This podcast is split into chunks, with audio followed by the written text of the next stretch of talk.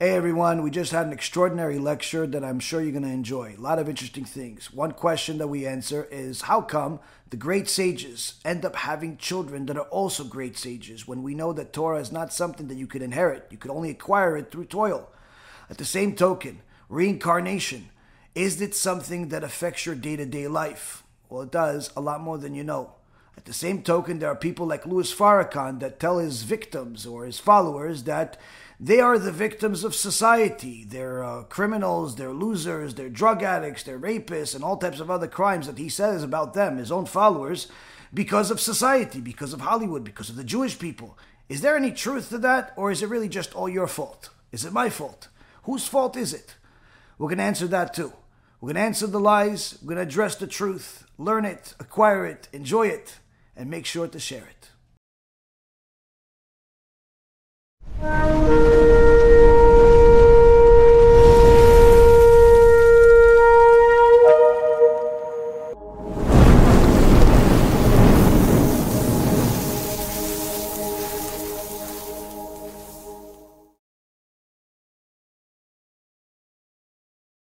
B'Shem Hashem Naaseh v'Natzliach, Shiur Torah, Bruchim Abayim. We're back here on our Tuesday night.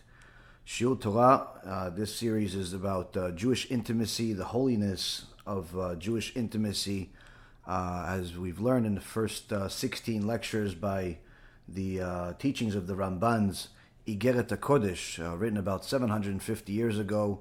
Intimacy can be a whole new world of its own that could allow a person to reach the highest level of, of holiness uh, rather than the uh, highest levels of impurity and uh, animalistic uh, behavior. Uh, so tonight's shiur, Bezat Hashem, is going to take us to the next uh, stage, which I think is certainly going to enlighten quite a few people. tonight's shiur is for the uh, Refuah Shlema of Rabbanit Sarah Bat Anat, Rav Ephraim Ben Shulamit, Rabbanit Levana Bat Sarah, Avi Mori David ben Nesria, Imi Morati Doris bat Zora, and uh, all of Am Israel and all the righteous Noahis that continue to support us, continue to watch our lectures. Very much appreciated for everybody that's out there. Uh, also, to remind you, uh, the Tikkun Abrit, uh, the uh, time frame as far as the Tikkun Shovavim, uh, ends this week. this is the most auspicious time for a person to do tshuva, for do, to do the repentance uh, for uh, any immorality uh, sins that they've made in their life, whether it be uh, homosexuality, wasting seed, adultery, and so on and so forth. This is the time to do the tikkunim. Anyone that wants to learn more about it, go to the uh, website tikkunabrit.live. tikkunabrit.live. It'll be on the screen, Bezat Hashem, when you see this tomorrow. Uh, but uh, also on the uh, description, you'll see that uh, the website to go to and learn more about how to do tikkunim. Again, there are many different things that uh, the Torah teaches. One of the most critical parts of elevating yourself to be a servant of Hashem, to be a servant of the one and only God of Israel, is to purify yourself by removing all of the sins, which is the most first and foremost important thing, is to stop the sins.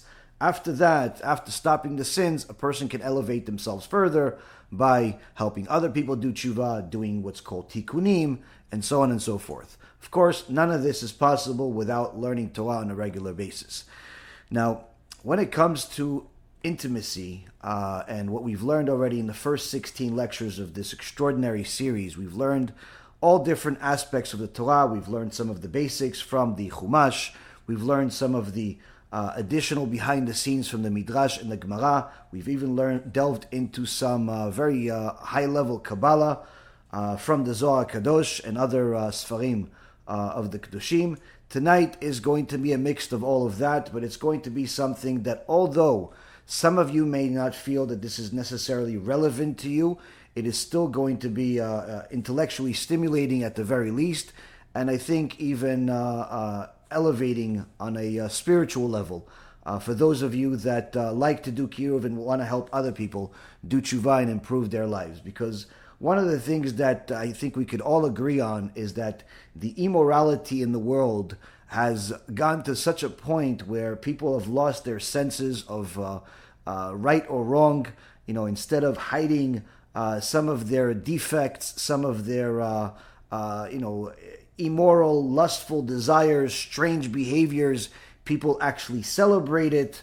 Uh, as this one guy uh, today desecrated the name of God in uh, one of the worst possible ways by simply telling people that uh, although he claims to be religious, has a rabbi uh, for a father, grew up in a very religious home, he's one of the political figures uh, in the in Israel.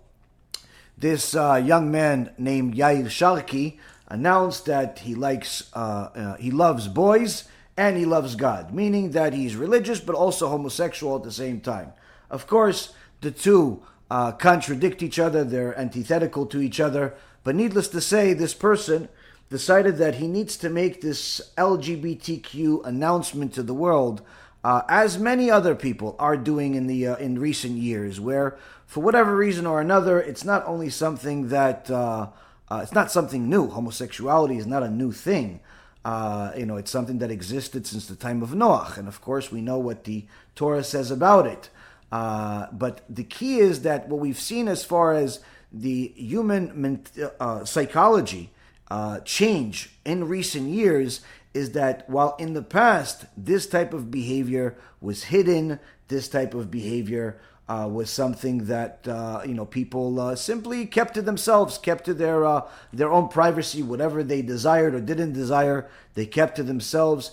In today's world, we see people actually celebrate it, and in fact, trying as hard as possible to turn this into the normalcy, the new normalcy of the world, uh, where uh, this is celebrated. And it's relatively strange because if I were to tell you uh, that I have a uh, let's say uh, I don't know, and I don't. I'm not. Talking, I'm just giving you an example instead instead of you.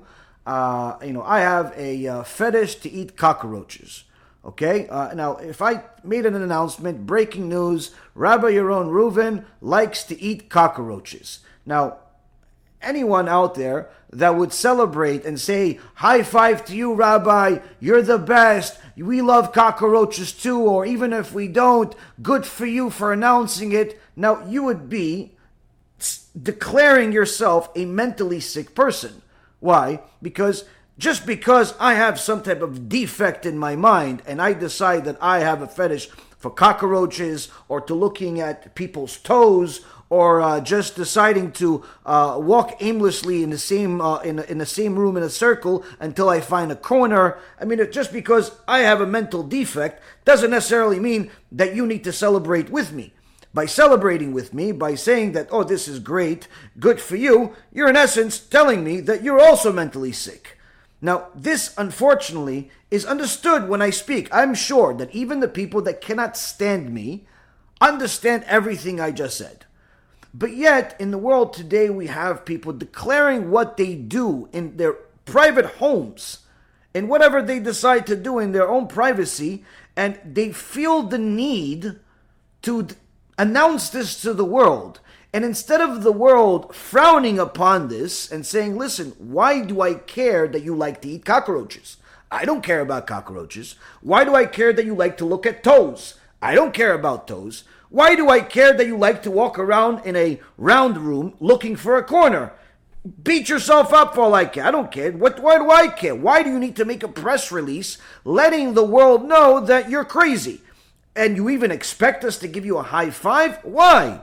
Now, this is understood, well understood, by everyone that's watching this now or forever. But yet today, we have made this a new normal where anytime somebody likes to eat cockroaches or any other strange behavior that's against humanity, they make an announcement and the public applauds them. Applauds them, welcomes them, celebrates them, and literally reinvigorates people's dead careers that have been dead for a, decade or more just because of their newfound fetish that is completely against humanity. Now, this is what the new normal is. And the hope that we have today is that we try to go back to our roots. We try to go back to what our holy sages have taught us. We try to go back to what our Creator has taught us.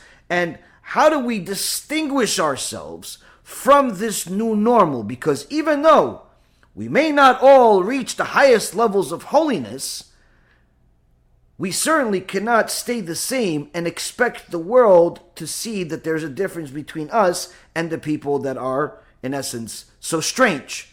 We have to make as much of an effort to separate ourselves from this new form of normal, from this newfound lefty, liberal, LGBTQ mentality, and try to, at the very least, distinguish ourselves by elevating our own private information without necessarily declaring ourselves uh, having a preference to eat cockroaches or going around around rooms, having a preference over white toes versus black toes. None of that stuff actually matters, but simply elevating ourselves in such a fashion where we are learning about a topic that we can actually apply to our lives in our own privacy, in our own way of connecting to our Creator.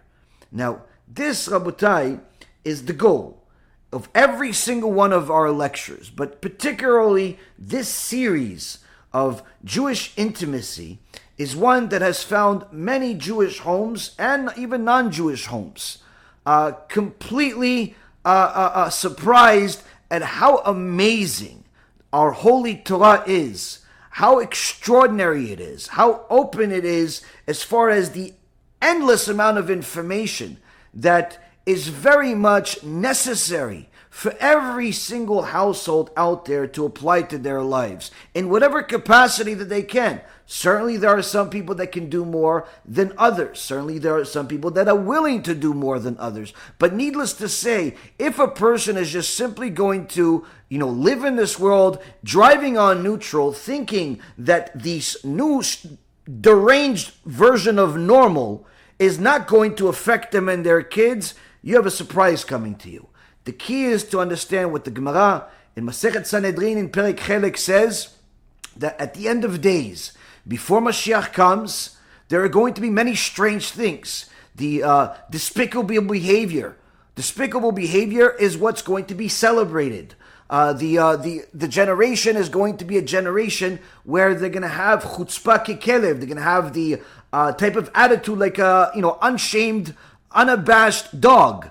All types of very strange things because if we look at some of the stories and even the pictures of our forefathers or even our grandparents, things that things that you can see even with your own eyes. You see how modest people were. You see how reserved people were. Even if they acted deviant with, with deviant uh, ways, they typically did it in their privacy of their homes or some other way. They weren't so open about these things. And one of the things that I think everyone could truly appreciate from the series is that it's not the typical approach that is scared to mention certain things, you know, tiptoeing uh, around the uh, the eggshells, perhaps trying to walk in between the uh, the raindrops. No, we're not holding any bars. We're disclosing everything. We're letting you know this is the information where regardless of what level you're in, whether you're a newbie to Torah, you're, you've already uh, uh, learned Torah for at least a decade or more, you're a Talmid Chacham, you're a rabbi, you're male, female, whatever it is, the information is being served to you on a literally on a silver platter for you to take, for you to consume. Archev picha says Hashem.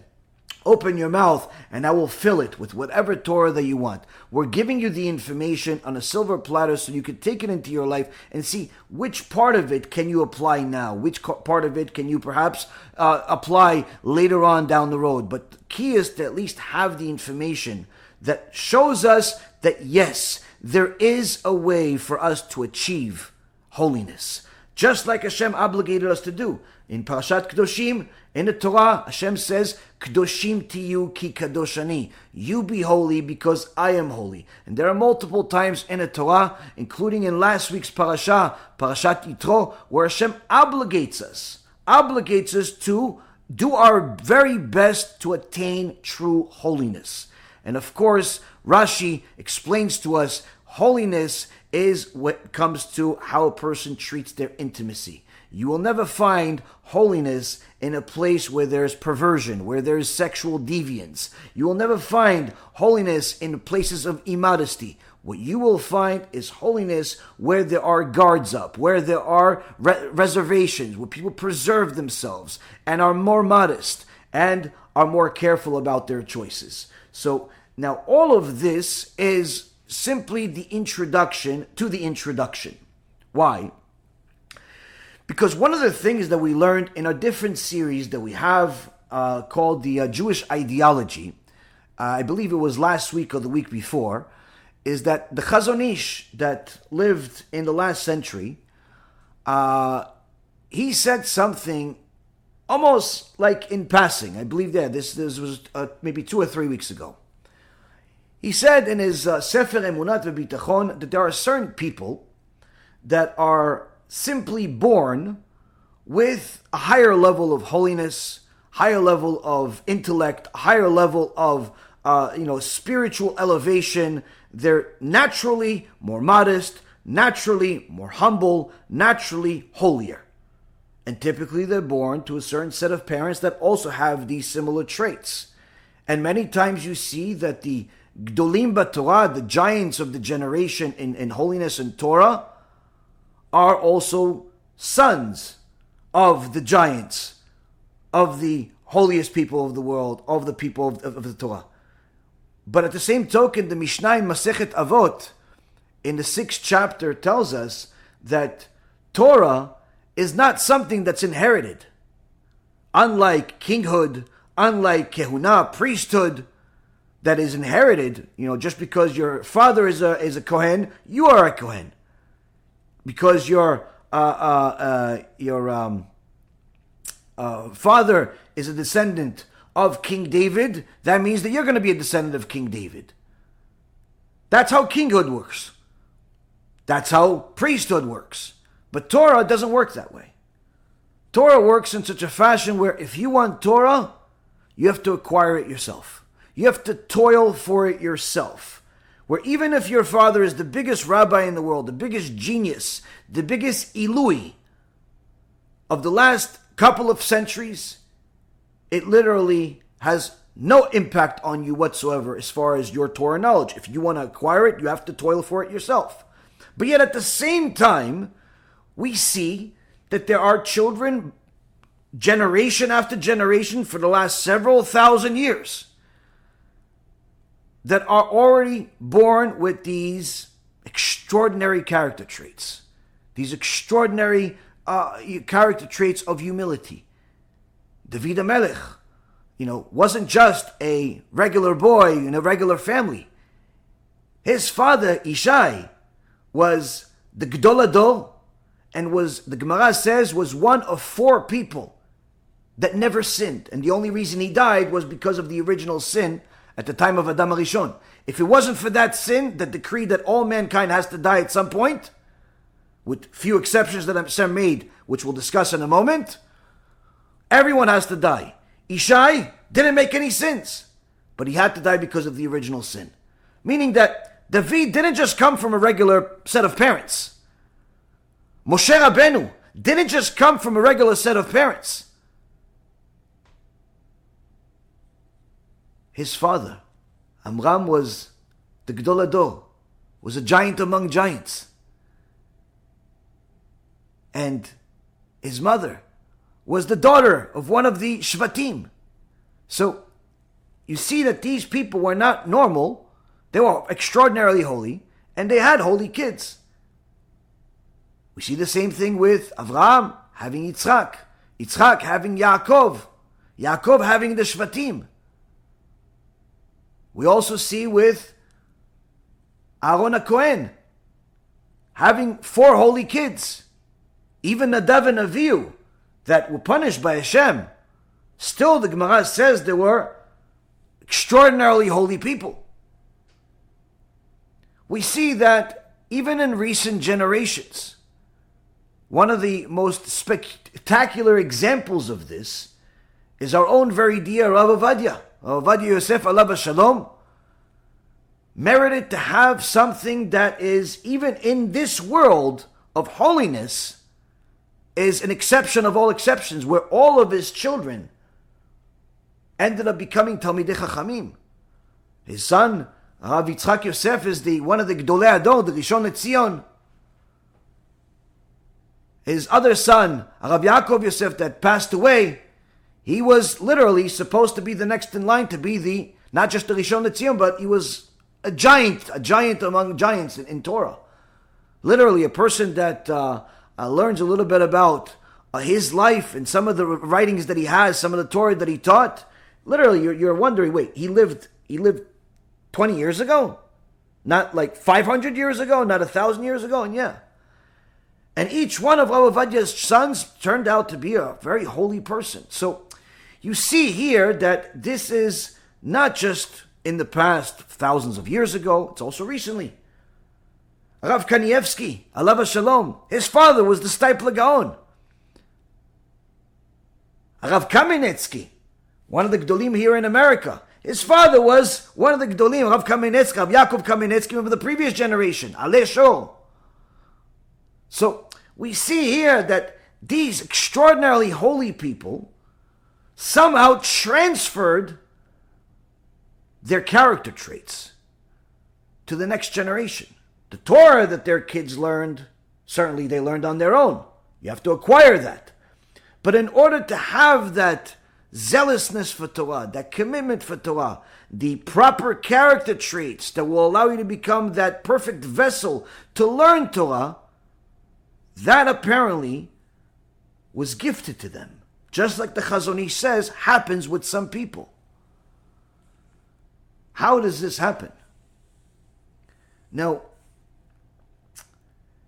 in this week's parasha, Parashat Mishpatim, we see that the one of the sources we've used in this series as the source of the mitzvah of intimacy between a man and his wife is in this week's parasha where it talks about uh, uh, a man should not uh, uh, withhold food or clothing or marital relations from his wife, even if he chooses a second wife, meaning in, in those days where uh, being married to multiple women was uh, was common, the uh, still a person had to know that if this additional wife was going to cause you to uh, lower the amount of intimacy that your first wife required, then you weren't able to marry her.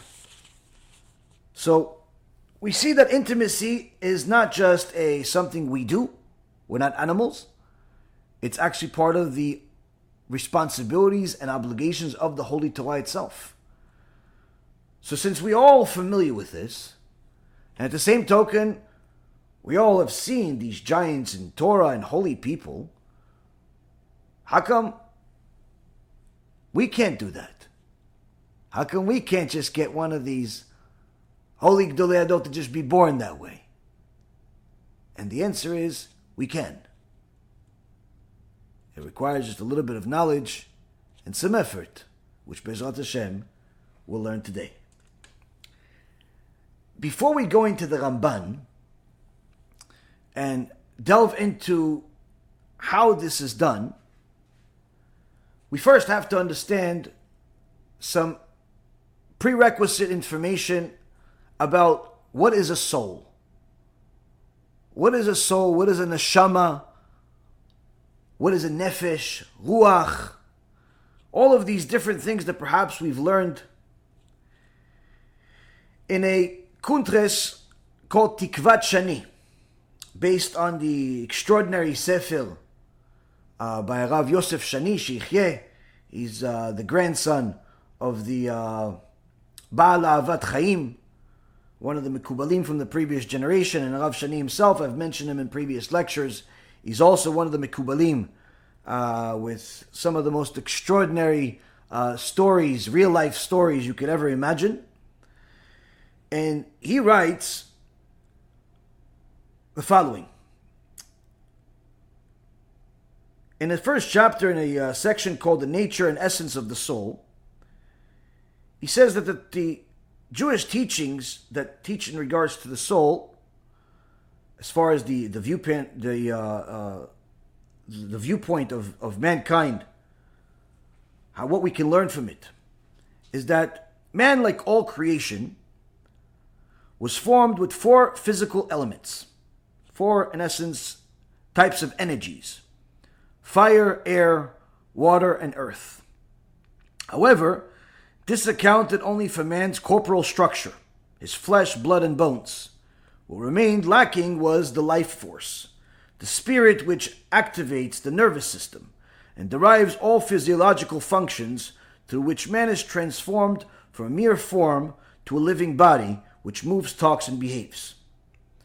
At the time of creation, this force, known as the nephesh, was injected into man through attachment to the purest component of his blood, a total of 87 grams.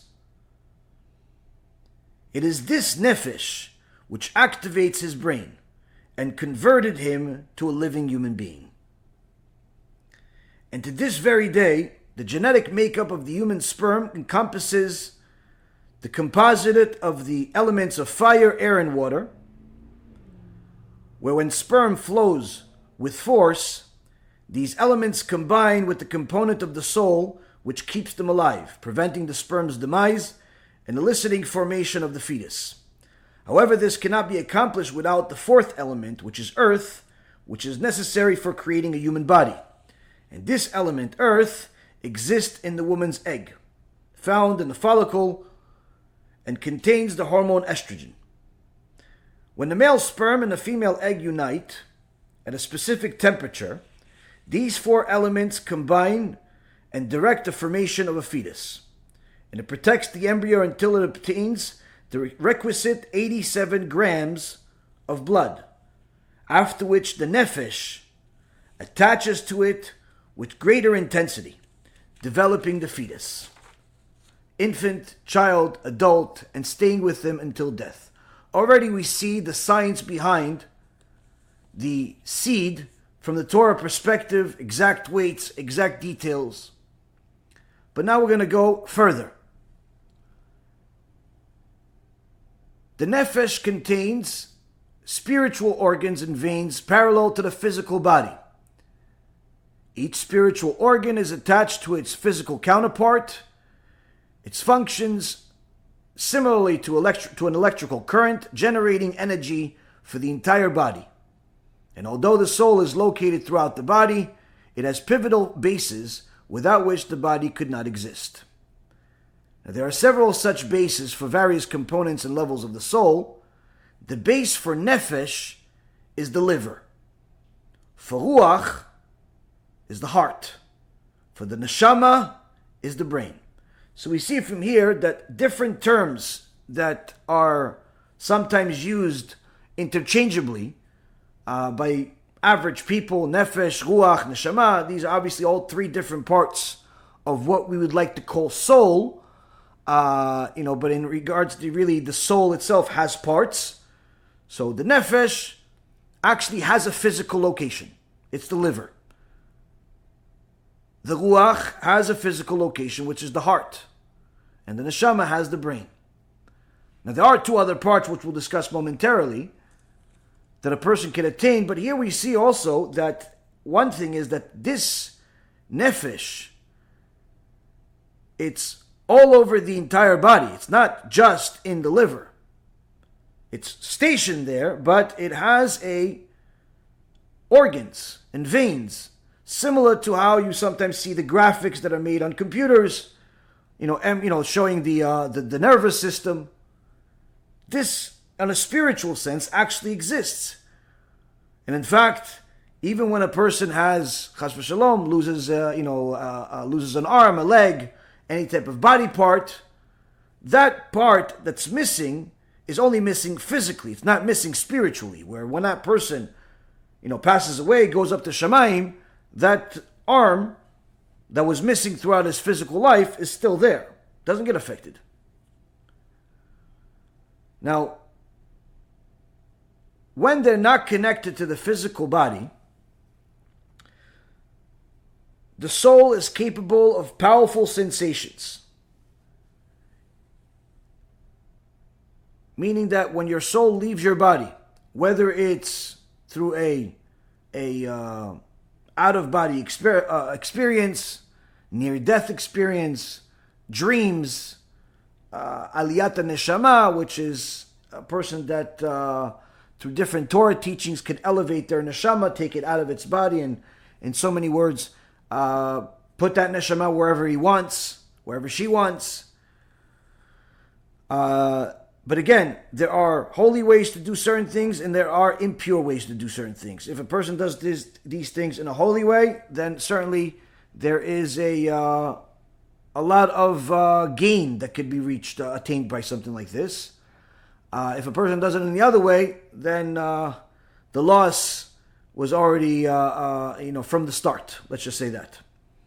Now, when the neshama, when the soul is not restricted by the body, it can perceive events that are taking place in any place in the world, thousands of miles away. Similar to its creator, like being omnipresent. It can be in multiple places at the same time. It may even sense futuristic events. The soul comprehends the essence of all spiritual states. soul doesn't speak like we do. There is telepathy, type of communication. People that have discussed their uh, near death experiences many times, they were able to tell people things that their body did not see.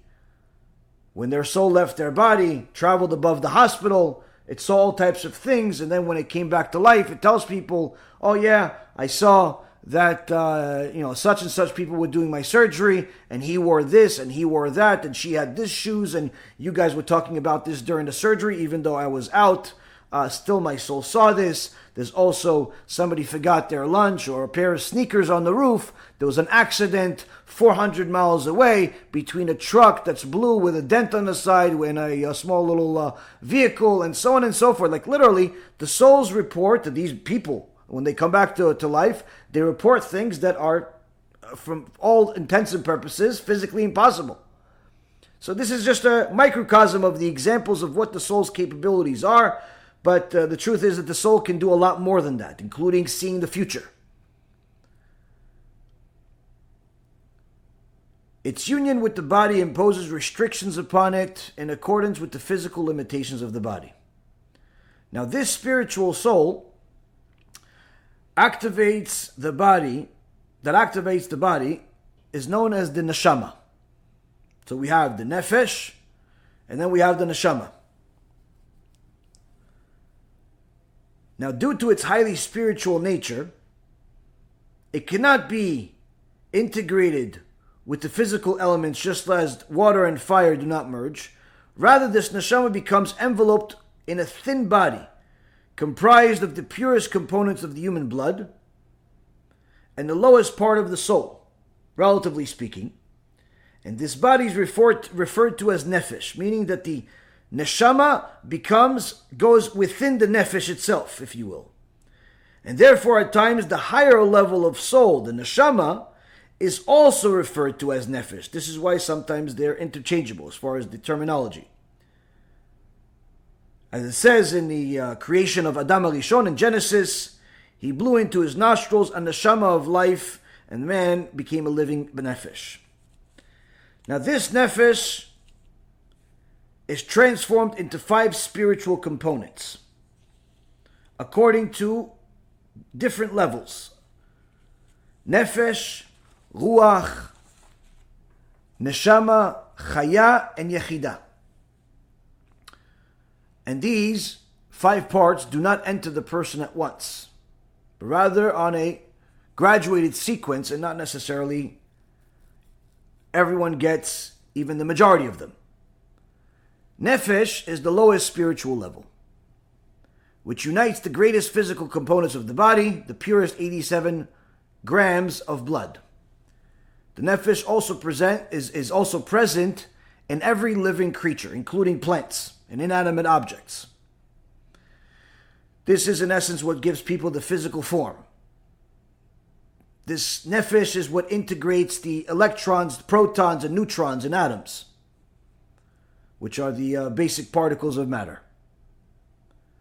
Ruach, on the other hand,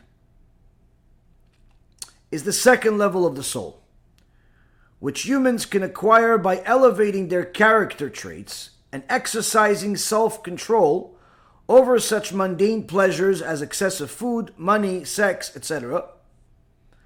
However, the body and nefesh can exist without this level, without ruach. And indeed, most human beings only possess a level of nefesh. But anyone that does have the ruach is certainly fortunate because they'll have a elevated soul that could comprehend things that others can't. But above the ruach is the neshama, which is only accessible to people who demonstrate even higher levels of, of self control and holiness. And this level cannot be acquired without studying our holy Torah. And as the neshama enters the body and unites with the ruach and the nefesh, it elevates the person to greater appreciation of the secrets of the universe, which are revealed to the neshama while it's still united with the body. These integrations of the neshama with ruach and ruach with nefesh occur only when a person is sleeping. And this is the intent that's written in uh, the book of Job. My nefesh longs for you at night while the ruach within me will be aroused. So here we see that some of the things we've been learning in the other series is about elevating our character traits, developing them, becoming better, and so on, has extraordinary impact on what type of soul level we attain. Where the more a person perfect, perfects their character traits, the more parts of their soul they're getting from above. Meaning that it's not too late for anyone regardless of whether a person's young or old, they could attain more if they develop themselves, if they contain themselves from all of the perversions and, and, and things that are uh, forbidden. They could certainly elevate themselves to be above a simple animal that just has a nefesh. They could even get to ruach. And if they elevate themselves to a level of holiness, like what we're discussing here in this series, Hence the reason why it's called Igeret HaKodesh, the, the, the letter of holiness. They could attain the neshama. Now this neshama is not the highest level. There's also a level called chaya. And the chaya is so holy and so elevated that it doesn't actually enter the body. Rather, it envelopes the body as a spiritual cover. The, the Kabbalists call this Or Makif. Anyone that's familiar with the uh, aura uh, and has seen some of the videos we've made, we've uh, published in the past, or has seen the book, uh, the uh, the Coming Revolution, or it's also called uh, Science Comes of Age. That's part of our Kiruv package that we sent to many people around the world over the years. Has pictures of different people and it shows there's a special uh, machine that gives a visual illustration of what their aura colors are. And you see that there's certain people that had a uh, very unique aura colors that uh, symbolize a high, very high level of holiness. This is, in essence, similar to what we're talking about this chaya. Not it quite, but again, this will give you some type of image to the words that I'm saying. And even above the chaya, there's the yechidah. Yechidah is the fifth highest level and highest level of the soul. Person that achieves this has achieved a uh, state of enlightenment comparable to the level of Adam Arishon.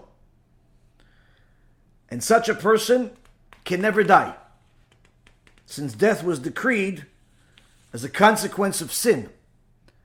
Only a few people throughout all of history had this chaya. Chanoch, the uh, sons, a son of uh, Yered. I know that uh, the uh, Christians like to call him Enoch, and they even believe that they have a book of Enoch, even though the uh, they've uh, destroyed it and added a lot of different things that are not part of the tradition. Needless to say, this is not a book for Jews or anybody for to read. It's not has a lot of uh, issues with it. It's called the Book of uh, Chitzonim. Um, but uh, Chanoch is a real character that lived uh, before Noach, and says that even though at that time many people were living to be 900 years old, 950 years old, Hashem took Chanoch at a much younger age. He was 360, I think it was. So this kind of contradicts. How, how does a Chanoch never die and then he died? That's because he didn't die. Hashem took him and turned him into Malach Memtet. Because he reached such a high level that he attained the highest level of the neshama and he couldn't die. So there was no purpose for him to be in the world anymore. Another person that achieved this was Eliyahu Navi, Elijah the prophet. One of the reasons why Hashem chose Eliyahu Navi to uh, to be the one that uh, will announce Mashiach when Mashiach comes. Eliyahu Navi will come uh, as much as three days before Mashiach, and some say even on the same day as Mashiach to announce to the world that Mashiach is here. Meaning that without Eliyahu Navi announcing to the world that Mashiach is here, whoever says he's Mashiach is a fraud. Eliyahu Navi has to come. Now, why does Eliyahu Navi have to come, and what does it have to do with the fact that he never died? Because in order for a Mashiach to become a Mashiach, he has to have somebody make him Mashiach, put the special oil on him, which can only be done by a prophet. Now, we don't have prophecy in the world, so what can we do? Hashem made sure that already took care of it. What? He took Eliyahu Navi from this world, and Eliyahu Navi never died. And therefore, he can come back to the world whenever Hashem decides he wants him to go back into the world, and he could make Mashiach what, because uh, the Mashiach was born a regular person. But to become Mashiach, he has that, uh, the special oil is put on him, and then he gets uh, the uh, superpowers, if you will, that will finish the job. But Eliyahu Navi was one of them, but interestingly enough, also we have Serach, Serach bat Asher, Serach the daughter of Asher, the granddaughter of Yaakov, She's also one of the 10 people that never died. So we see here also that this highest level of uh, soul can also be attained by women. Now, the soul of a, an enlightened person is something that a person should at the very least aspire to acquire. Even if obviously they realize they're not going to become Eliyahu Navi, so long as they're normal, they realize they won't become Eliyahu Navi. Still, everyone knows that they can elevate themselves to be better. And I know that many of Baruch Hashem, the people that have been watching our lectures over the years, you know, they contacted us and, uh, you know, over the years, and they sometimes I didn't know who they were and never heard from them for two, three, four years. and They're watching the lectures and doing everything that they possibly can that they're learning. And then one day they contact us and they tell us, listen, my life is completely transformed. Where I was and where I am, you wouldn't even recognize it. And it's literally unbelievable stories, one after another. And uh, these people didn't start off extremely holy. Many times they started the exact opposite. In the second chapter of Tikvat Shani, Rav Shani writes that People who avoid mundane social interaction and trivial pursuits can achieve some significant spiritual enlightenment. To such an extent that they can literally get to a point where they could have their past, their hidden past, revealed to them, or past of others. They can even get to a point of a small uh, uh, part of prophecy, of revealing the future. But again, all this through holiness, not through uh, Ouija boards and tarot cards and all types of witchcraft which this week's parasha says someone that deals with witchcraft gets a death penalty. So witchcraft is not allowed. But there's a holy way to being able to see the future, the past. The higher level people can even reach an elevated soul even through song. This is actually one of the ways that David Melech used psalms, used Tehillim he used song to reach the highest level of holiness. This is not like the craziness and ecstasy that people consume and supposedly feel when they go to nightclubs and do all types of uh, uh, drugs. No, we're talking about authentic ecstasy through holiness that can elevate the soul. Now, this type of elevation which of course is preceded by a lot of character development, holiness as far as the intimacy, holiness in regards to their behavior on a day to day basis, Torah learning, and so on. But this higher level soul can get to a point of prophecy, nevuah, which is acquiring knowledge of what the Creator intends to do. Hashem gives you insights of what He wants to do with certain things, and even visions. And at times when a person is in a peaceful state of sleep and inner tranquility, his dreams will reveal events which are destined to materialize. This, I'm sure some of you that are watching have had little parts of this. You dreamt of something, you thought of something, and it happened. These are little tidbits, little sparks that Hashem sometimes hints to a person to give them the motivation, inspiration, idea. Go for it. Try for more. Get closer to me. Unfortunately, many times people take this the exact opposite way. They start thinking, oh, since I had this dream, maybe I'm already a prophet. Since I had this dream, maybe I'm already superior to mankind. People should bow to me. And they start turning themselves into paro instead of turning themselves into someone holy. They become delusional. They think that they're the next Mashiach. Every week I get at least one person telling me he's Mashiach. Sometimes she. Apparently, Mashiach can be female in some people's eyes. Anyway, the people that have this elevated soul could literally do things that are very different. And the underlying basis for this process is that when the soul is in a relaxed state, it stimulates brain waves which transcend the present existence and thereby revealing mysteries and personal secrets. And this is the meaning of the uh, uh, verse in the Torah. It says, Through a dream will I speak to him. But this is not something that happens through normal sleep. It's a different type of sleep that the author calls it relaxed sleep.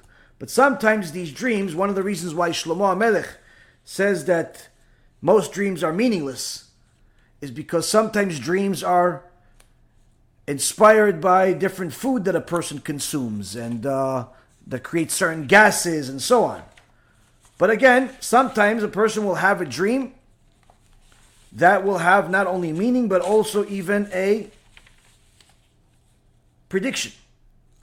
There's a woman, very holy woman that we I, I know, we know, that uh, last week, Thursday night, she had a dream that a six year old boy was going to be murdered by a terrorist. She was afraid to send our kids to school, but, you know, I mean, you can't really take every one of these dreams seriously, or else it'll drive you crazy. Our kids went to school, and Baruch Hashem, they came back. But unfortunately, for anyone who uh, follows up what's going on in Israel, knows that uh, there was a terrorist attack where a couple of young boys were murdered by this evil Arab terrorist in Israel and Jerusalem. Now, these types of things, sometimes you can do something about them, sometimes you can't. But the point being is, is that certainly this is not something that uh, a person can revolve their life around. And certainly don't send me your, uh, you know, please figure out my dream questions. I don't figure out people's dreams. It's not my thing. Uh, and uh, I always tell people that generally speaking, most dreams are nonsensical, not because I don't care about them or I don't know about them or anything like that, just because simply that's what the Shlomo Melech says. That's what the Gemara says. Most people's dreams are completely nonsensical. Now, either way, a person needs to know that for your dreams to be of significant value and, and, and, and, and holiness, your real life has to be too.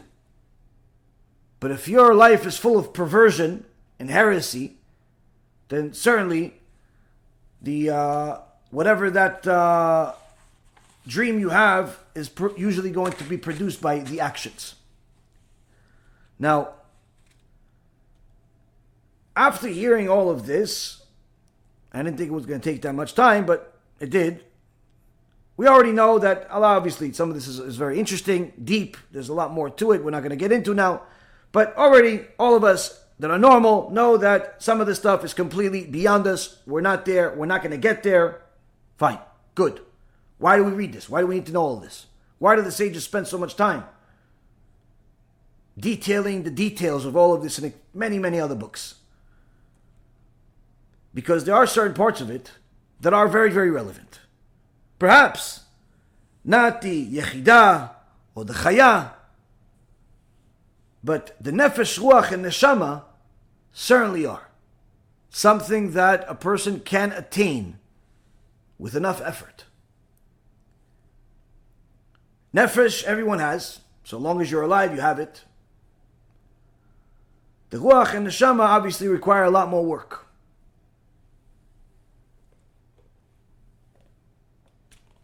It requires a person exercising self control, character development, eliminating that anger, eliminating all of those bad traits, also realizing that the bad traits also lead to physical impairments. The Gemara in uh, Masechet Nedarim says that a person that is angry is ruining his body and will have a lot of suffering in his lower part of his body. And on him it's written the curse that Hashem will bring hemorrhoids to a person and all types of intestinal disease. The Shita Mekubetzet uh, also teaches the same thing, where he says that a person that tends to be angry quickly is ruining and destroying his body, specifically the lower half of his body. If you have issues, instead of going to one doctor after another, the best solution that's foolproof is work on your character traits. Eliminate that anger from your life and, of course, other flaws. Now, this doesn't take overnight. You can't just uh, eliminate it just because you want to eliminate it, but needless to say, there's work to do.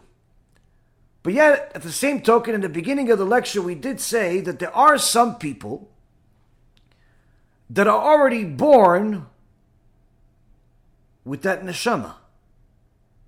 Everyone has the nefesh. Some people try get succeed in elevating themselves to the ruach, but few get to the nefesh.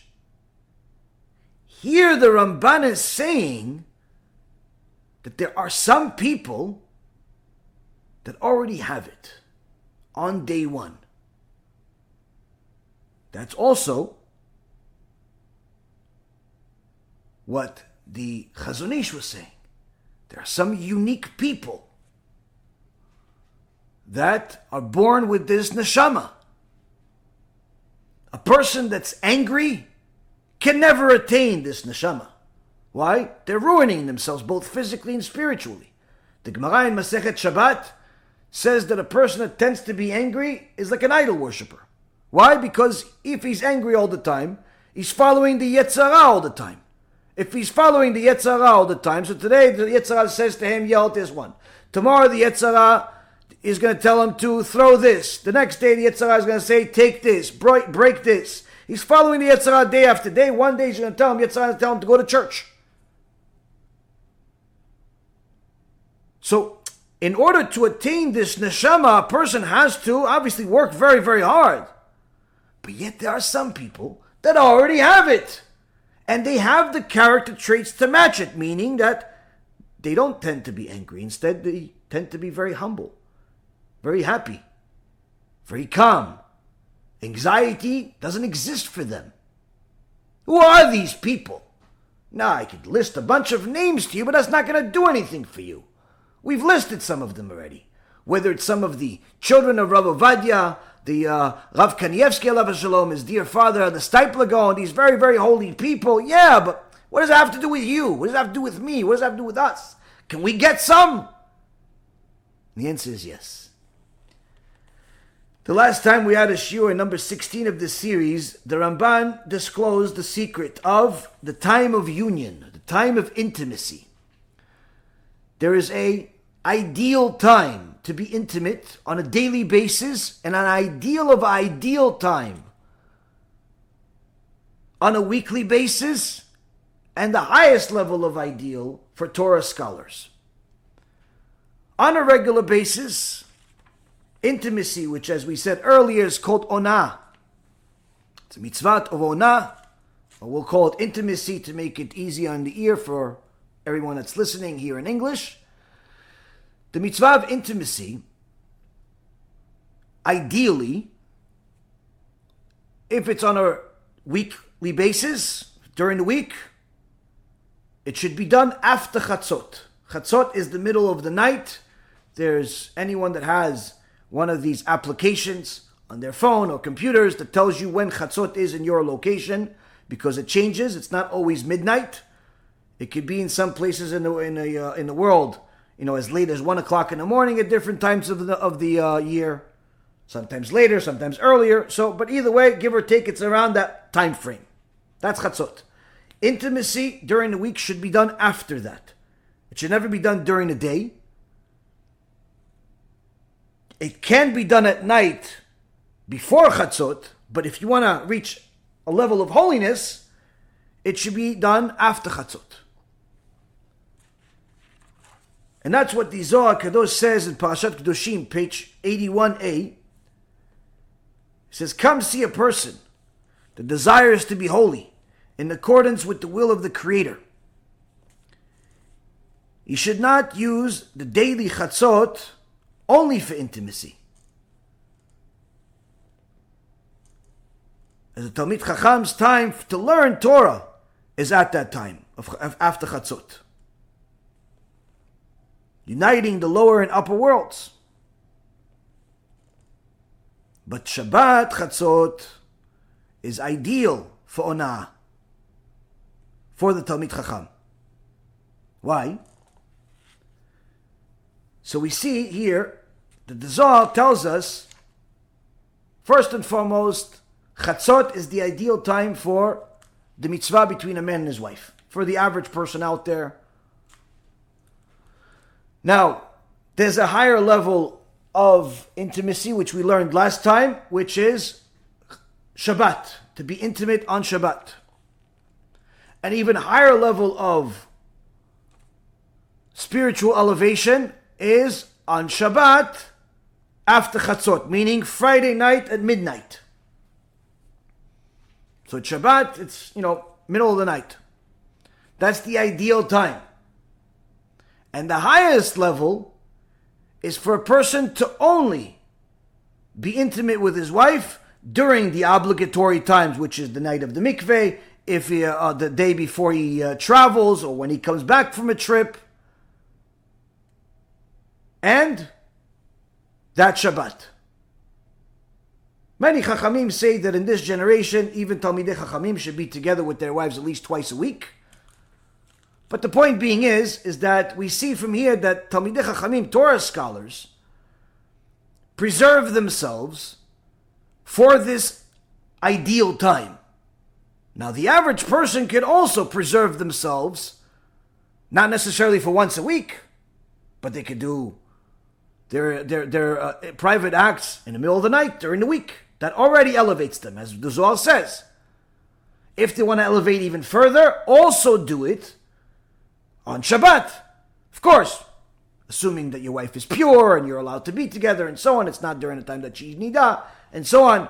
But again, there is a another elevation for the intimate act to be on Shabbat. If you want to elevate it even further, on Shabbat after midnight.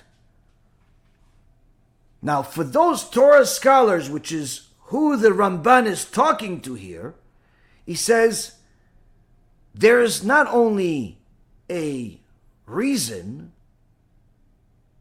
and a purpose behind preserving yourself for that specific hour of Shabbat and only on that day, other than the times that you're obligated, but there's an extraordinary benefit to doing so. And the Ramban, for anyone who knows a little bit about him, Nachmanides, he was not only a commentator on the entire Torah. Any pasuk, any verse in the Torah that you read, you'll always find a Ramban discussing it. He was a Dayan. He was a Posek. Two are not necessarily always the same, meaning that a person can be a Posek but not a Dayan, a Dayan but not a Posek. A Dayan is one that gives rulings, a Posek is one that establishes the rules based on the existing law.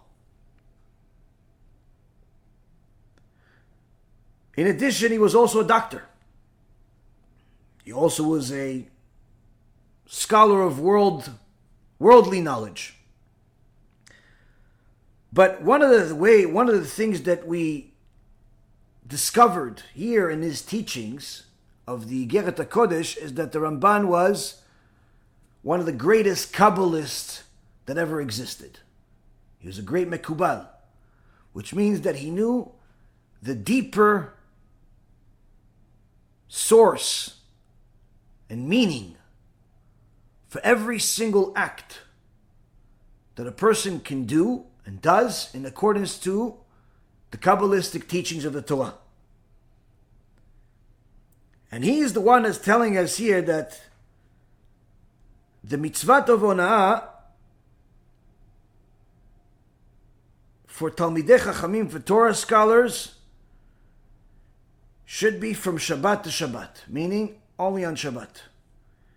And he writes as follows The reason that it's from Shabbat night to Shabbat night is because the Shabbat is the foundation of the world. And similar to the world of souls, as it is written in Exodus chapter 20, verse 10, a Shabbat of Hashem, a Shabbat of the Lord.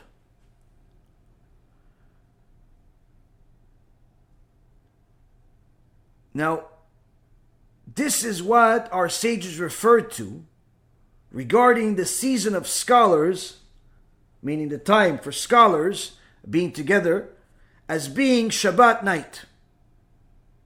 So that their intention will be to the intellectual part of the soul, thereby bringing forth a form appropriate for the service of God, one which possesses an intellectual and superior pure soul. As they said in Exodus 31 17, on the seventh day he ceased from work and was refreshed. The, the word refreshed, some people translate it to rested. That word is vayinafash. Bayom Hashvi, Shabbat vayinafash, which comes from the source of the word nefesh. Nefesh is soul. So, to explain what I just said, the Ramban is saying so far that the reason why Shabbat is a unique time is because it's a unique day. Not because it's just a day that we rest, it's a day that Hashem obviously clearly shows he prefers, but rather that this Shabbat is the foundation of this world.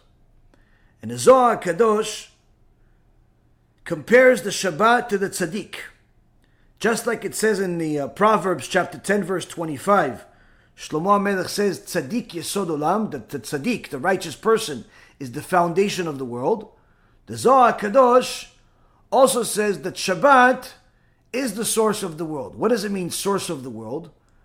That they give the spiritual strength for the world to continue existing.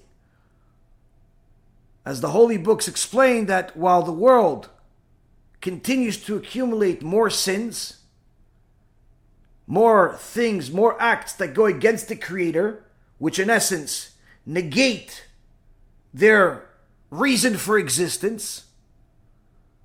Because if you are operating against what's giving you source of life, you're in essence killing yourself, even if you don't realize it. A person can be drinking a cup of some liquid, and he may find it tasty. Now, little does he know that there's poison in this drink, And the more he drinks, the more likely that this poison is going to kill him. Now he drinks and he's, uh, he's happy. Wow, this is really good. It's like uh, McDonald's Coca Cola. And he drinks, ah, ah, and little by little he gets he doesn't realize that his foot doesn't move anymore. And the next you know, the other foot doesn't move anymore. But he likes to drink so much he keeps drinking.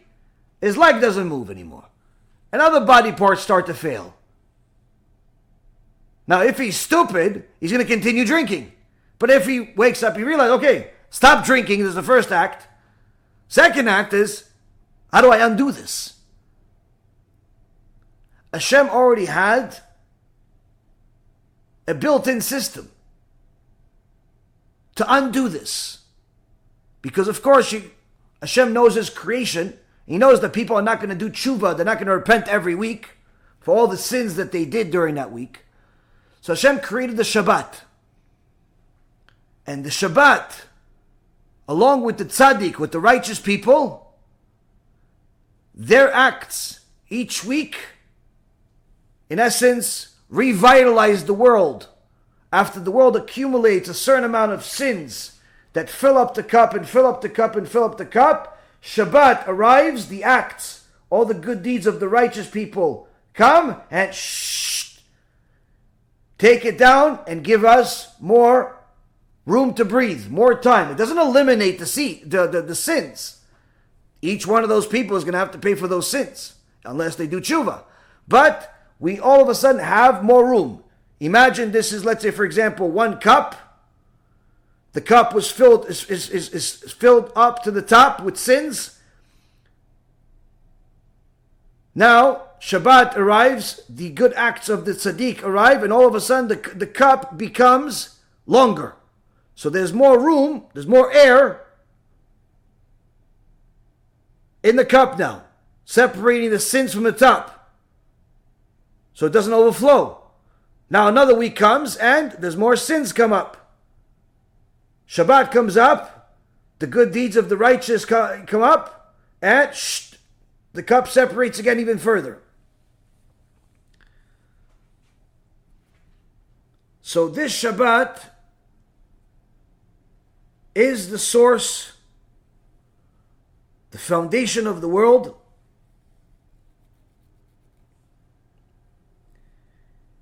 And in fact,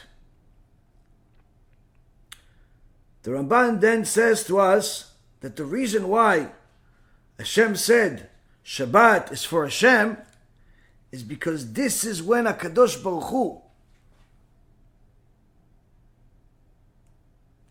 took himself from the world of Asiyah, the world that we live in, to the highest levels of the world, the upper worlds and with whoever observes the Shabbat also elevates themselves.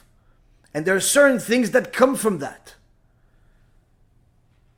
And the reason why the time for the scholars, for the Torah scholars to be intimate with their wives is Shabbat night is so that their intellectual soul, what we talked about in the Chazon Ish lecture last night or two nights ago, will be elevated during the act and now have the ability to produce something that they cannot produce at any other time. An intellectual, superior, and pure soul. A new soul. What does it mean, a new soul?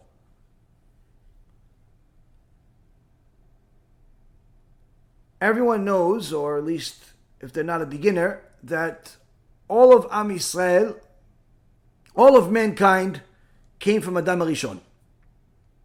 All of the original souls were at Adam Arishon. Now, Adam Arishon reproduced. Cain killed Abel, then he had Shet, and so on. The world reproduced, populated, got to the generation of Noach. They became horrific despite getting a perfect world, perfect weather, perfect sustenance, perfect everything, instead of serving Hashem, they started doing everything the opposite. Hashem saw that the sins of mankind got so great that they lost the right to live. He destroyed the world and only left Noach and his family. So now the world had to restart from Noach and his sons and their wives. The world repopulated again. Eventually, we had Avraham, Yitzhak, and Yaakov. That's where Judaism begins. And the seed of Avraham begins the nation of Israel. Judaism officially begins as a religion on Mount Sinai, where at Mount Sinai, all of the souls of the Jewish people are present there. And the Zohar Kadosh says even the souls of the con- converts were there. These converts came from from a spiritual end. Physical end, we know there's certain converts that were bad converts, there's certain converts that will come later on, but we're talking about the spiritual end of it. They came from the seed of Avraham also. During all of those years that Avraham was together with Sarah, but they were not able to produce a child. All of the, the, the holy acts of Avraham still produced holiness, and all of the righteous souls turn out to be the converts that are still coming to this world to this day. Hence the reason why someone that converts today calls themselves the son or daughter of Avram, son or daughter of Sarah, because you really are from the seed of Avram and Sarah. So now, all of those souls are in Mount Sinai.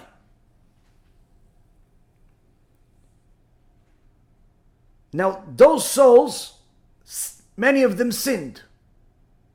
And because of that, they had to reincarnate and come back into the world to fix what they didn't achieve the first time unless they ruined themselves enough, like Korach and Datan Aviram and others, that they lost their share of the world to come and they're in Gehenom forever.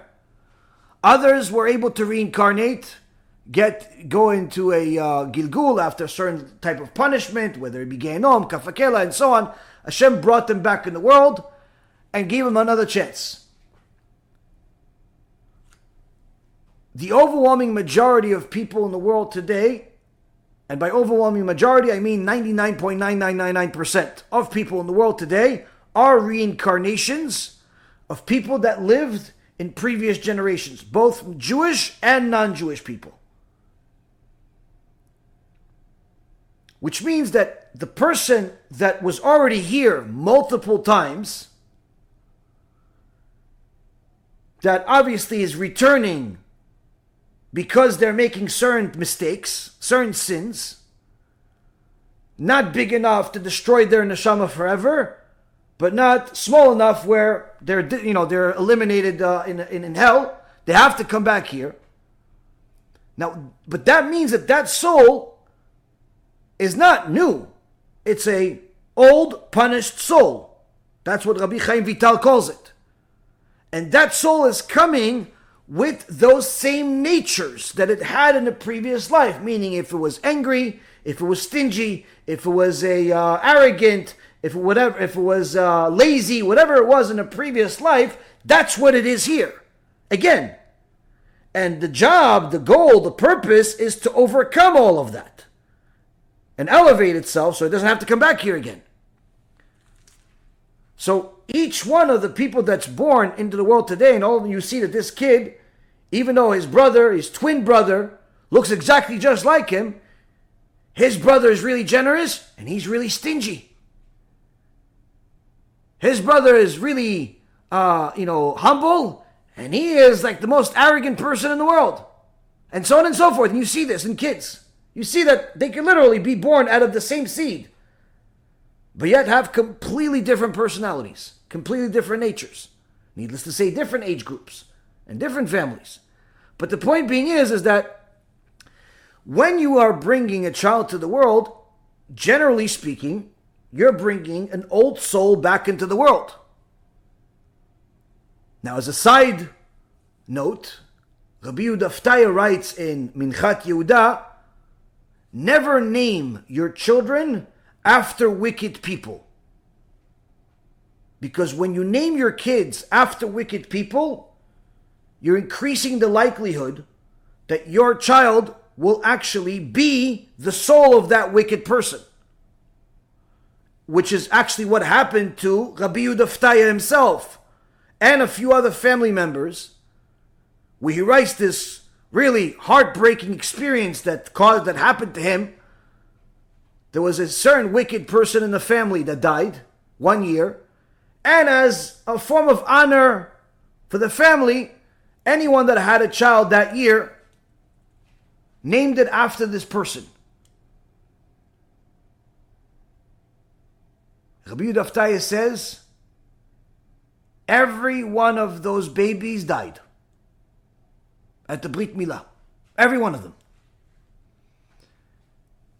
And after I saw him, he said after he saw his own kid die, you know, he had all questions and he saw this is obviously not just a happenstance. He got he had a dream with this wicked person, family member, came to him in a dream. And he saw in a dream of how this wicked person entered the body of one of the babies. And because he was wicked and deserved the death penalty for some act that he did while he was alive, the death penalty was given on the baby. So when this wicked person came back to Rabbi Yehuda Fetaya in a dream a year later, asking him to name his, you know, his, his uh, upcoming baby after him also, Rabbi Yehuda Fetaya says, I'll never do it, and I'll make sure that no one ever does it. And of course, there was a argument between the two, but of course, Rabbi Yehuda Fetaya writes a specific warning never name your children after wicked people. And wicked according to the Torah, not according to your logic or your family preference or other things. According to the Torah. Meaning, if you have a family member that did not observe Torah and mitzvot, don't name anybody after him.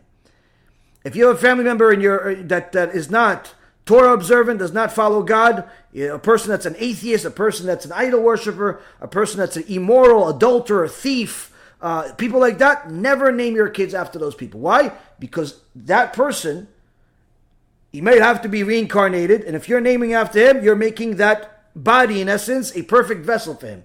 And whatever punishment that person is supposed to get could be a Shemishmo.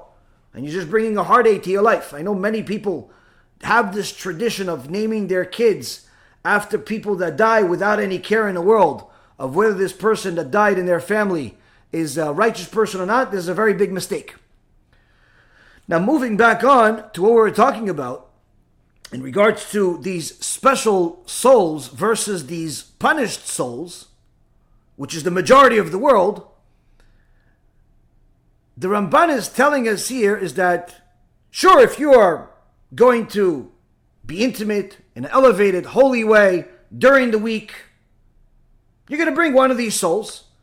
And it may not necessarily be the worst person in the world. It may be just a person that is has to fix one thing, five things, a hundred things, but it doesn't mean that this is a wicked soul. It just means that this soul was not good enough to remain in heaven, to be in heaven. It had to come back to this world which means it is also coming with its own baggage, its own predisposition, its own flaws that it had in the previous life.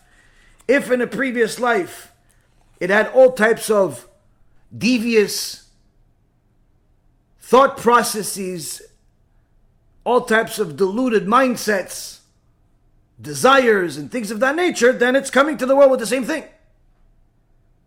That could make the parent's life very difficult to say it, uh, to say at least, at the least. If you want to avoid that and bring what's called a new soul, new, brand new out of the box, be one of those 001%. Part of that microcosm that brings those brand new souls. Brand new souls meaning they're highly elevated, holy souls.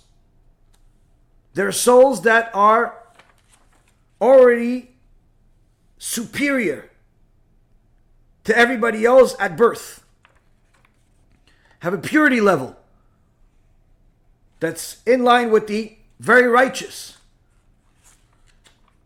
intellectual abilities that are above and beyond the norm. The Ramban says this is why the time for Torah scholars is Shabbat. Because since Shabbat is the foundation of the world, and since the tzaddik is also the foundation of the world, and since Hashem himself said that on the seventh day he ceased from work, Vayinafash. Vayinafash comes from the word nefesh. He says, You want to get that nefesh, that third highest level? Shabbat, after Chatzot, that's the time to get it. That's the time to get the new souls.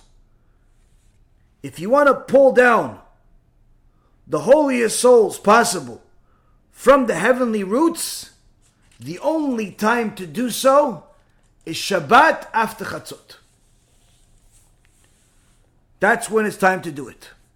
Meaning that there's not only just great, good, wonderful that day. No, no, no. If a person achieves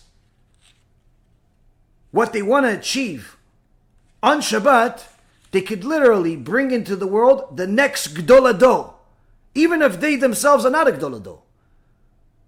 They could bring into the world a very, very special, brand new soul that doesn't come with a baggage of problems, a baggage of sins, a baggage of horrible traits, or even just a few. You're bringing somebody unique.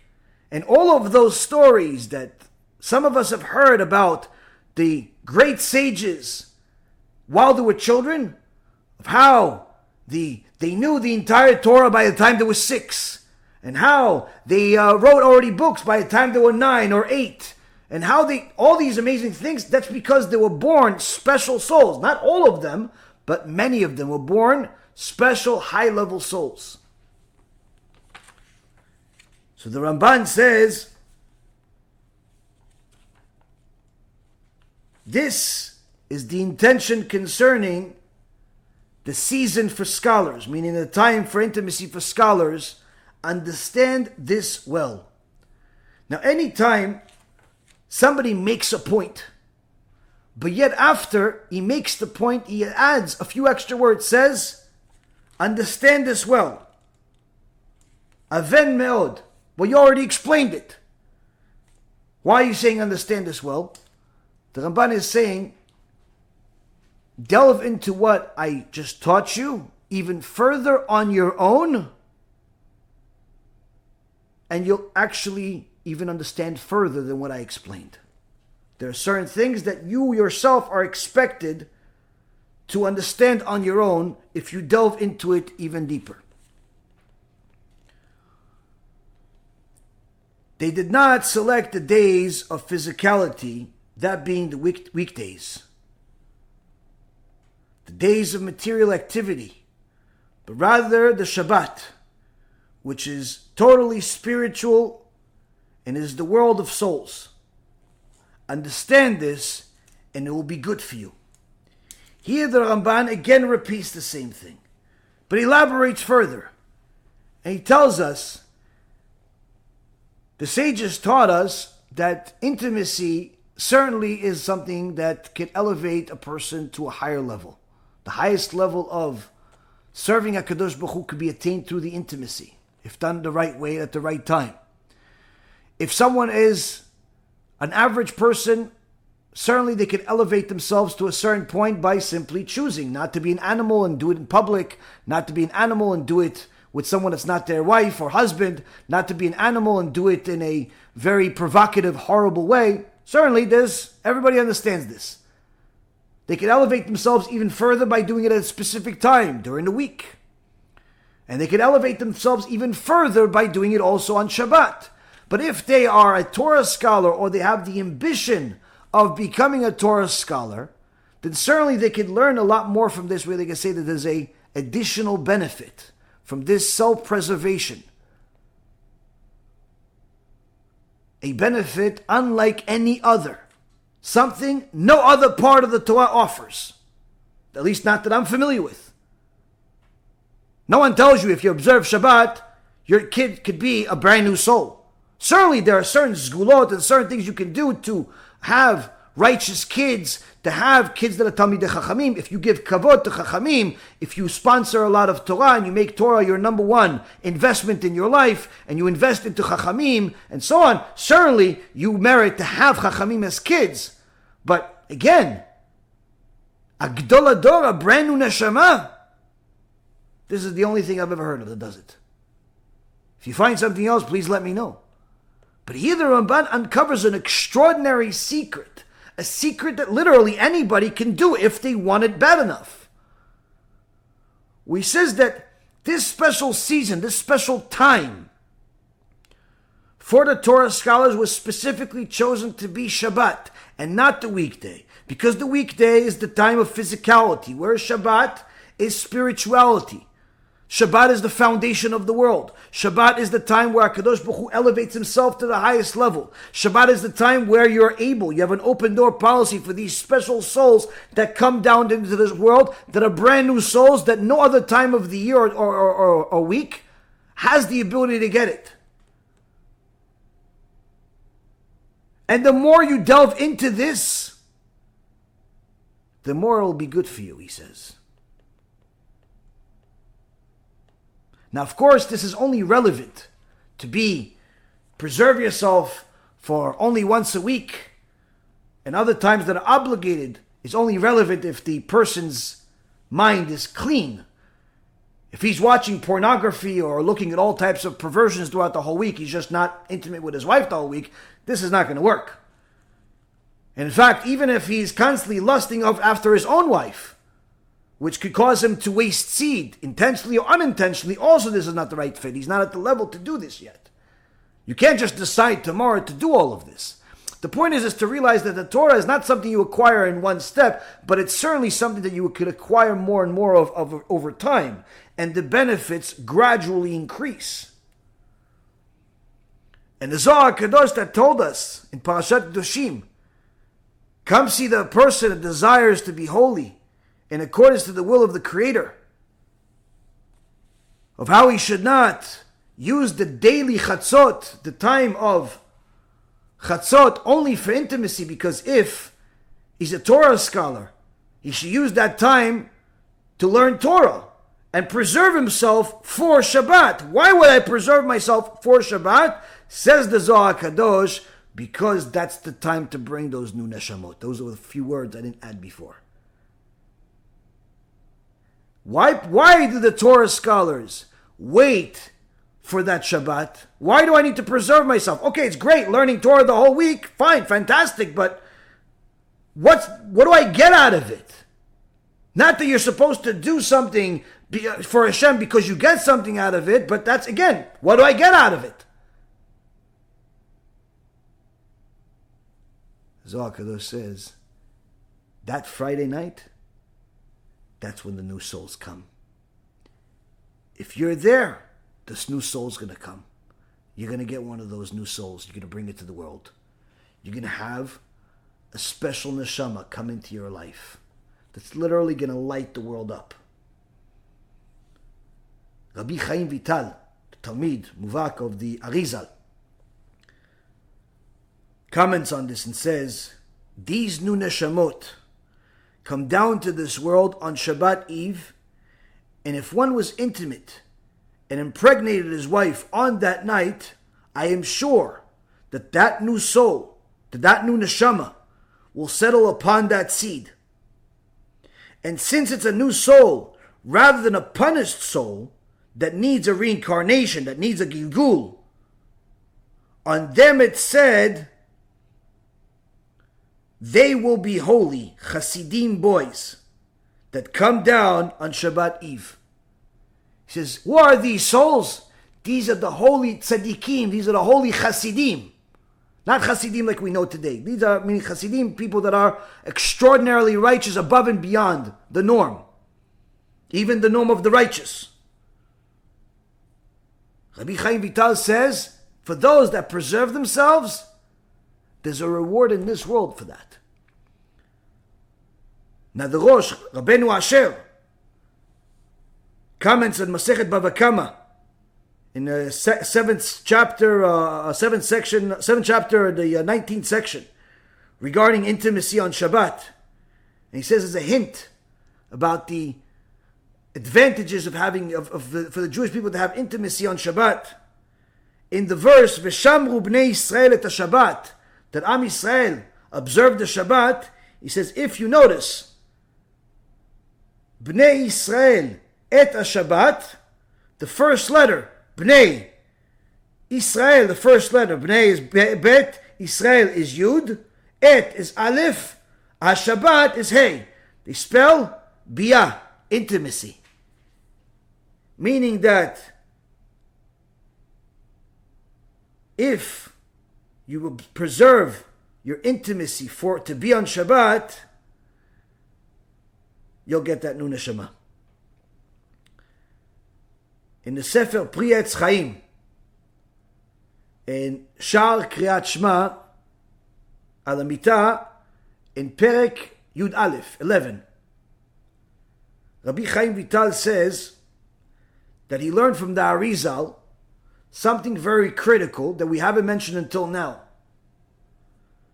That the Arizal taught him that this whole thing of preserving yourself only for Shabbat, as far as intimacy preservation, is only if a person is trying to bring a new child to the world. Because it's not relevant for a woman that's already pregnant or a woman that's nursing and cannot get pregnant at this time. So it won't affect her. She's not going to get a brand new soul if she's already pregnant or she just had a baby, not able, and so on. So there's no need to do this only once a week if it's not possible for her to get pregnant.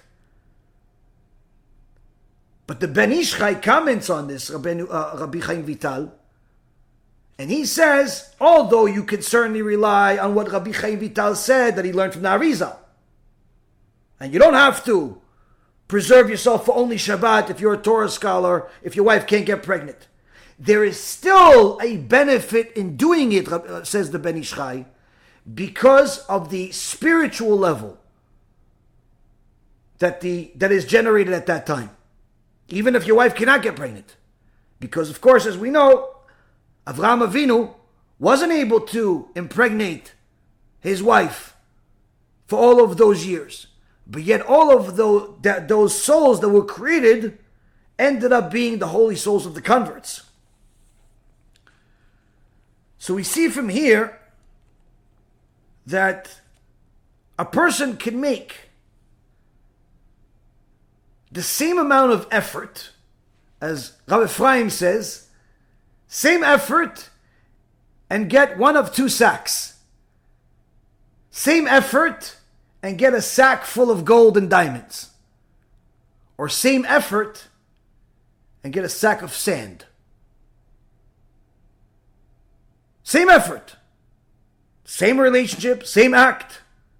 Which one do you want?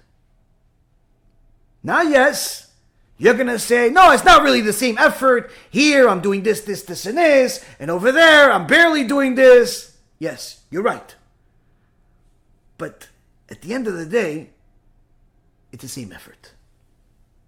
And a person shouldn't jump from zero to 100% overnight without obviously having their spouse agree and their spouse go along with them. Even in regards to the timing.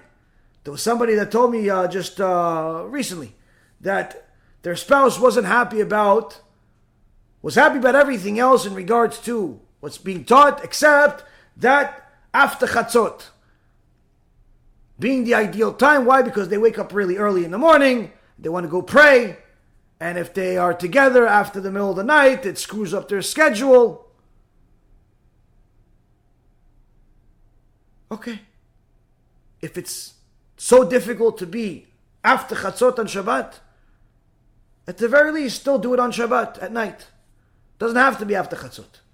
Now, don't expect the highest level of success and reward and so on for something that's not quite the highest level, but it's certainly better than nothing. It's certainly better than the rest of the week.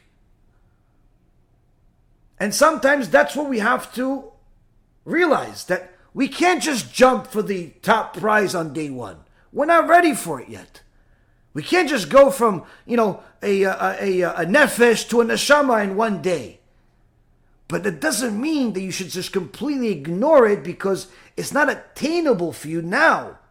Because anyone that's acquired anything of value in their life, anyone that has achieved anything of value in their life, knows that it takes time to acquire anything that's valuable. Needless to say, something that is valuable forever. It takes time. It doesn't take one effort, it doesn't take one opportunity. It takes time and a lot of preparation. So if the only thing you can do right now is make the exception of only being together after Chatzot during the week, that's great start. Maybe one day you'll be able to also do also on Shabbat after Chatzot. And little by little, a person can gradually increase. But for some people, none of this is relevant because they are in the place of what we talked about in the very early part of this year. They're still dealing with a perverted mind. They're still dealing with wasting seed and watching pornography and people coming out of the closet or dying in the closet and all types of other craziness. Well, you can still learn from this. You can learn from this, number one, though that mindset that you had that's causing you to sin or desiring to sin, it's not a new thing. It's the reason why you're in this world in the first place to overcome those desires. You're not a new soul. You're one of the souls that reincarnated because you screwed up in the past. And guess what? If you don't fix yourself, you're not going to heaven. You may end up having to come back here again. But if you run out of time and the Mashiach comes before that, there is no coming back again. The outcome is much worse. The reason why you're having these difficulties is because of the actions that are that you're doing. And the reason why you came to this world is because of those very same things. And it's not the fault of your parents. It's not even the fault of your upbringing. It's what you did to yourself in the previous life. But what you could also fix in your current life. Never lose hope.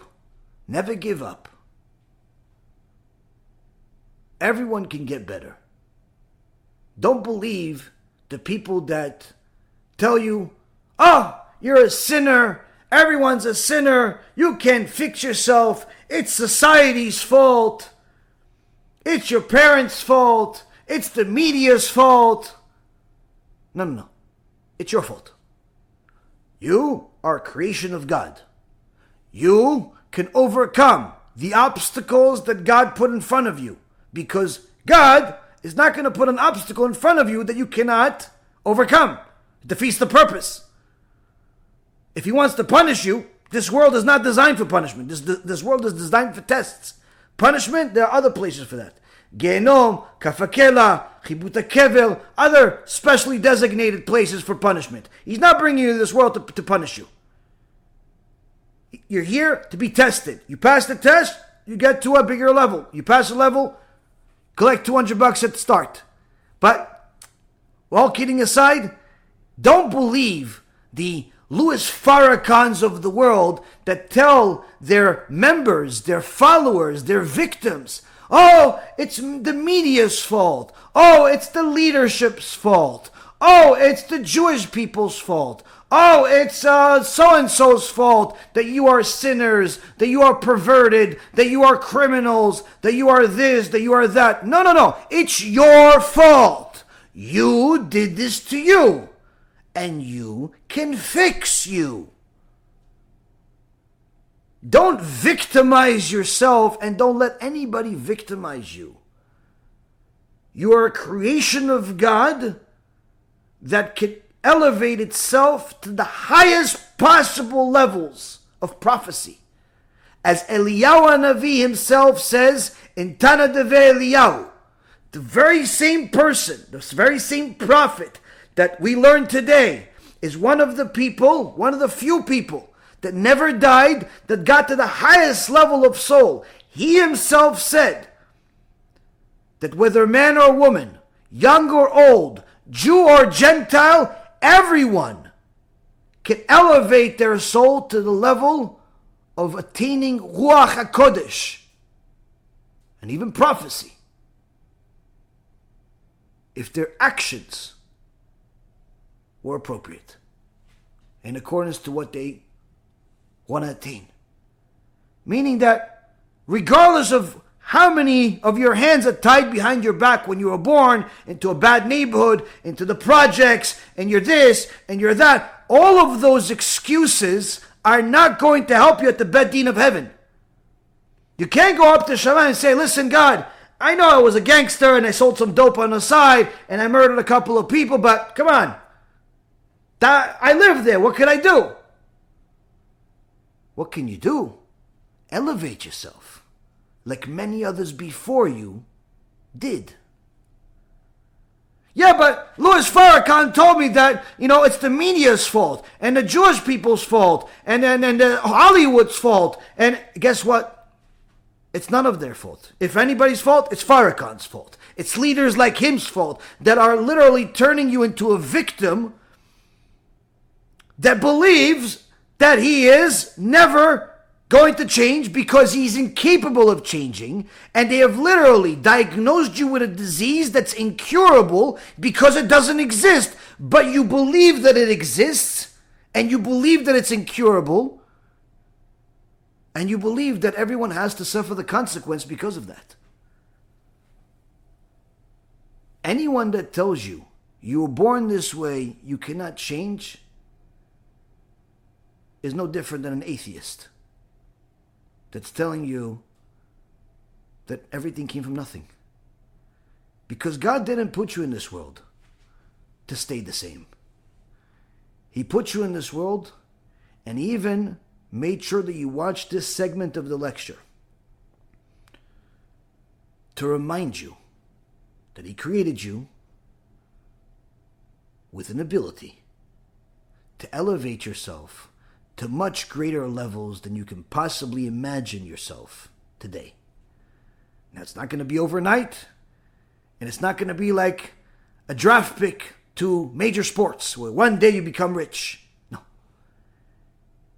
It's more like a career that starts in the mailroom, making minimum wage or less, and little by little, doing your job right, showing up early, leaving late, putting the effort, making the sacrifices, and building yourself in a spiritual aspect in your servitude of God, eliminating all of the deterrents eliminating all of the degenerates, eliminate all of the lies and the liars, eliminating all of the things that are holding back from getting you a smoother road to a higher level of spirituality and connection with the one and only God and His truth of Torah.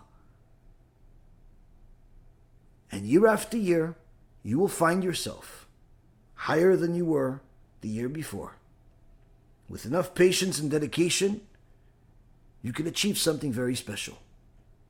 And even more, you can have a family of very special people.